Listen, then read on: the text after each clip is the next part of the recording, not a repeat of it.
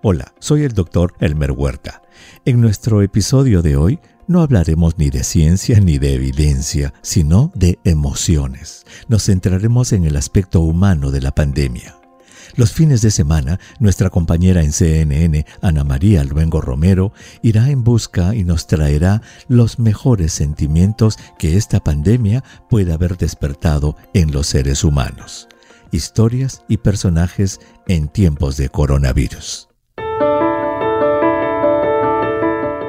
Vivimos tiempos extraordinarios. El coronavirus, al menos de momento, ha cambiado nuestra forma de vivir. Quiero ir en busca de esas voces, de esos sonidos, de esas historias que nos han dado aliento. Quizá la calidad de esas voces y de esos sonidos tenga imperfecciones. Su excelencia radica en los personajes.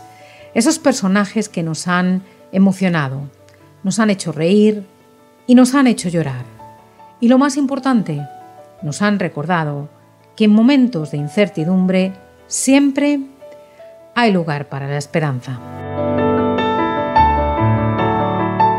Vine aquí a encontrar lo que quería yo. Era felicidad, tranquilidad, reposo, cariño. Estoy muy contenta aquí. Lo mejor que me ha ocurrido es venir a esta residencia porque estamos todos de maravilla. ¿Dónde voy a estar mejor que aquí? Son maravillosos todos, que nos cuidan con un celo grandísimo. Y yo le doy un aplauso a todos.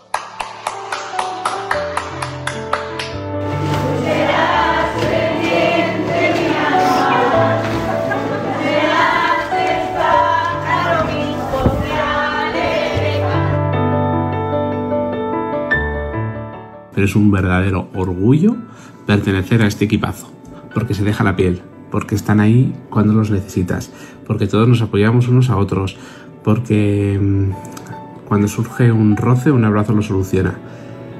Y estamos cansados, pero seguimos con ganas, seguimos con ánimo y estamos aquí por, por las personas que nos han dado todo. Humanizar una pandemia. En estos momentos en los que nos han prohibido tocarnos, abrazarnos, besarnos, poner freno a un virus que despierta el peor de los miedos, hacerlo desde la alegría, el cariño, la amabilidad y la cercanía. Esta historia ha salido a la luz desde una residencia de la localidad navarra de Estella, en el norte de España, la residencia San Jerónimo. Sus protagonistas, un grupo de 15 empleados, guerreros que en estos días de confinamiento se atrincheraron en la residencia y libran una batalla para proteger a sus ancianos que no quieren ser una carga. Y lo hicieron renunciando temporalmente incluso a sus propias familias. Humanizar una crisis para que los más vulnerables no mueran a solas o de tristeza. Yo creo que esta pandemia está sacando lo mejor y lo peor de cada uno, ¿no? Eh, se ve a las personas, cada una donde, dónde nos situamos. Y yo creo que, estamos aprendiendo a que tenemos que ayudar más, que tenemos que querernos más, que tenemos que estar a lo que, no, a lo que nos manden y a lo que nos pidan. Y, yo creo que, no hay cosa más bonito eso, ¿no? Que, el sentirte útil y el, y el ser solidario, ¿no? Es David Cabrero del AMU, director de la residencia desde hace 11 años. En San Jerónimo hay 71 ancianos actualmente, 26 hombres y 35 mujeres. Su edad promedio es 86 años. Pero, ¿de quién fue la idea de cerrar filas con ellos y por qué? Nos lo cuenta Laura Martínez Astrain, auxiliar de enfermería en la residencia. David propuso la idea al ver todo lo que estaba ocurriendo en el resto de las residencias y demás y a nosotras las trabajadoras pues nos pareció buena idea porque al final pues estamos contentas en el trabajo y yo creo que era la mejor decisión que podíamos tomar para proteger a ellos y a nosotros para no tener que andar entrando y saliendo tantas tantas veces. Eh, estamos durmiendo entre despachos, salas de visitas, vestuarios, ahí tenemos los colchones en el suelo y ahora mismo de hecho estamos hablando en mi cuarto, que es la sala de visitas. Desde que se puso en marcha el plan, los ancianos se sienten más seguros, ellos y sus familias. Victoria López Arruti vive en la residencia desde enero de 2019. Tiene 88 años. Nació antes de la Guerra Civil Española. Se hizo mujer en la posguerra y aprendió sola un oficio, el de la costura, para sacar a seis hijos adelante. Antes de que comenzara el confinamiento, Victoria había tenido algunos problemas de salud y dice que por momentos tuvo miedo de morir. Estuve con el pulmón izquierdo cerrado. Tengo asma. El corazón no estaba muy católico. Tenía todos los días fiebre. Pues yo unos días, como no me encontraba bien, tenía un poco de miedo, no mucho, pero mis hijos estaban aterrados. El virus está afectando de forma dramática a las residencias de ancianos. Han confirmado hasta ahora la muerte de unos 100 residentes, 49 solo en la Comunidad de Madrid. El panorama en esta residencia de Madrid va a peor por días. Son ya 27 fallecidos. Los medios españoles se han hecho eco de las numerosas muertes que se han producido en algunas residencias de ancianos de la geografía española. Los mayores muriendo solos, una cifra de muertos que el Ministerio de Sanidad aún no ha hecho pública. Los ancianos han sido quizá los más vulnerables de esta, de esta pandemia, ¿no? ¿Cómo han intentado ustedes que no se desanimaran recibiendo esas noticias tan, tan tristes que llegaban sobre todo otras residencias? Sí, pues ellos eh, tenían miedo, ¿no? Algún día igual te venían llorando y que me voy a morir, que de esta no voy a salir, pero bueno, pues al final si vas tranquilizando un poco, al final estando aquí todos nosotros y saber que no estábamos ninguno con síntomas ni nada de eso.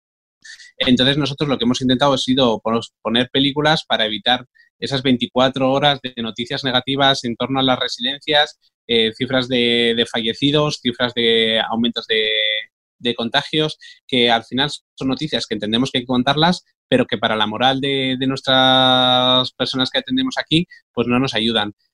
Desde que ellos decidieron quedarse en la residencia, ¿usted se siente mucho más segura?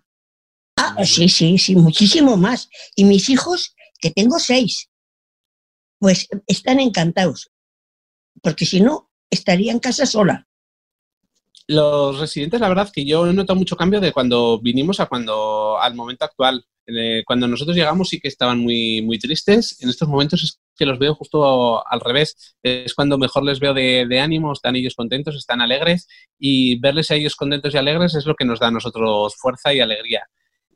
Ahora mismo pues me viene a la mente, ¿no? Pues a, una señora que es todo dulzura, que, te la llevarías a tu casa achuchada de, que se hace querer, de que te transmite ese, eh, ese estado de ánimo suyo de, agradecimiento continuo, de súper agradecida, que es que dices, es que es un sol, ¿no? Es que cómo no le voy a ayudar si continuamente me pone una sonrisa, me da un abrazo, me da un beso, ¿no? Y me transmite esa ternura.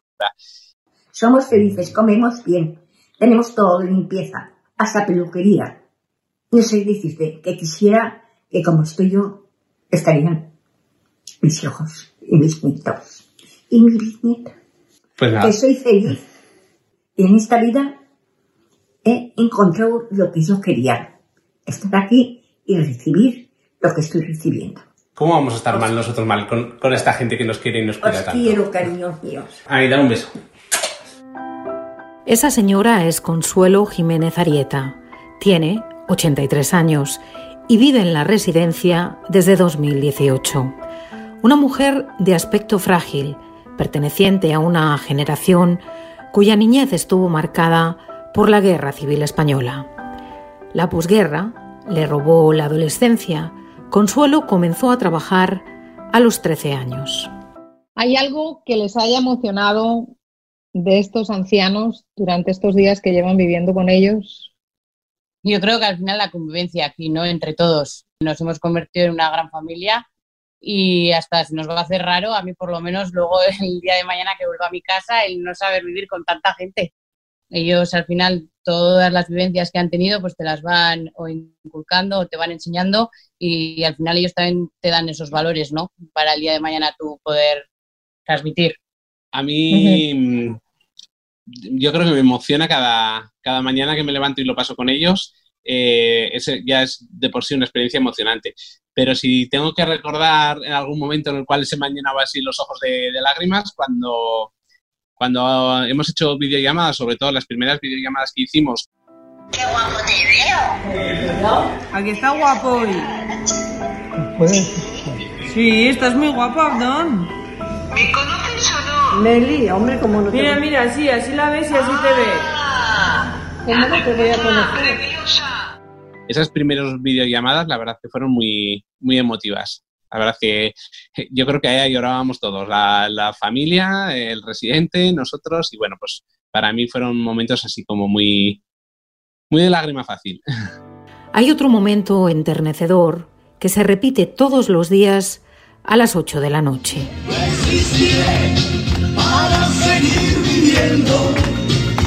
Que me emocionó. ¿Por qué te has emocionado? Que me acuerdo mucho de lo que hay afuera y tengo mucha alegría por estar aquí. Ahí va a venirle. En el que se escucha una canción compuesta en los años 80. Se llama Resistiré, una canción que se ha convertido en un himno de esperanza para todos los españoles, que se escucha no solo en la residencia, sino en los balcones de toda España. Un beso a todos, ¿no? Eso es. Y, para nosotros es el momento, el momento del día, ¿no? Es el momento emotivo. Es como el momento del día, salimos ahí todos, eh, los vecinos salen al balcón, nos aplauden, nos gritan, nos dan ánimos y fuerza y, bueno, pues ese aplauso para todos los sanitarios, ¿no? Para, para todo lo que está pasando en, en estos momentos y con cada día que pasa resisten y de momento ganan. No hay contagios en la residencia. Resisten intentando mantener la normalidad, haciendo gimnasia. los brazos y nos tocamos los hombros. Uno. Jugando al bingo. 16. Uno, seis. Y organizando todos los días un baile.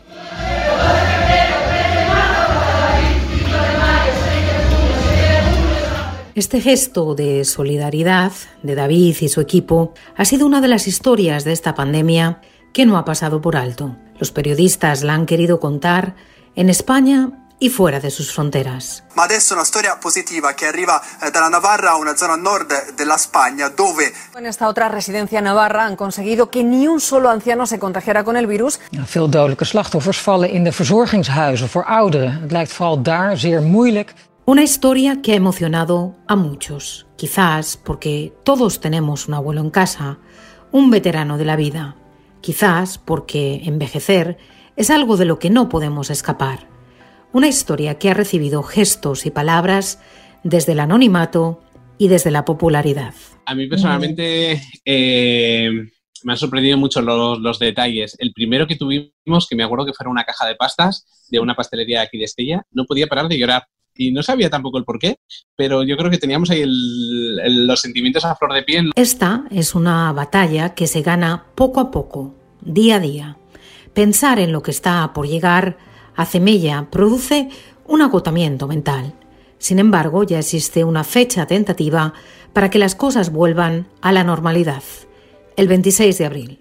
¿Qué van a hacer el día que se termine ese confinamiento y se puedan ir a sus casas? Pues seguramente yo creo que llorar. Va a ser lo primero que, nos va a costar, ¿eh? porque nos va, yo creo que el salir de aquí. llorar seguro. ¿Cómo le piensa dar las gracias a todos estos empleados que se han quedado con ustedes? Yo les daría las gracias de todas las formas. Como no se puede besar, no lo besamos, pues lo comería a besos. Y a, todas, las, y a todas las empleadas, ¿eh? las auxiliares, las enfermeras, las de la limpieza, a todas, son maravillosas. Y cuando los empleados recuperen la vida cerca de sus seres queridos a la que renunciaron, y cuando los ancianos regresen a su soledad, un último consejo sobre todo a las generaciones jóvenes.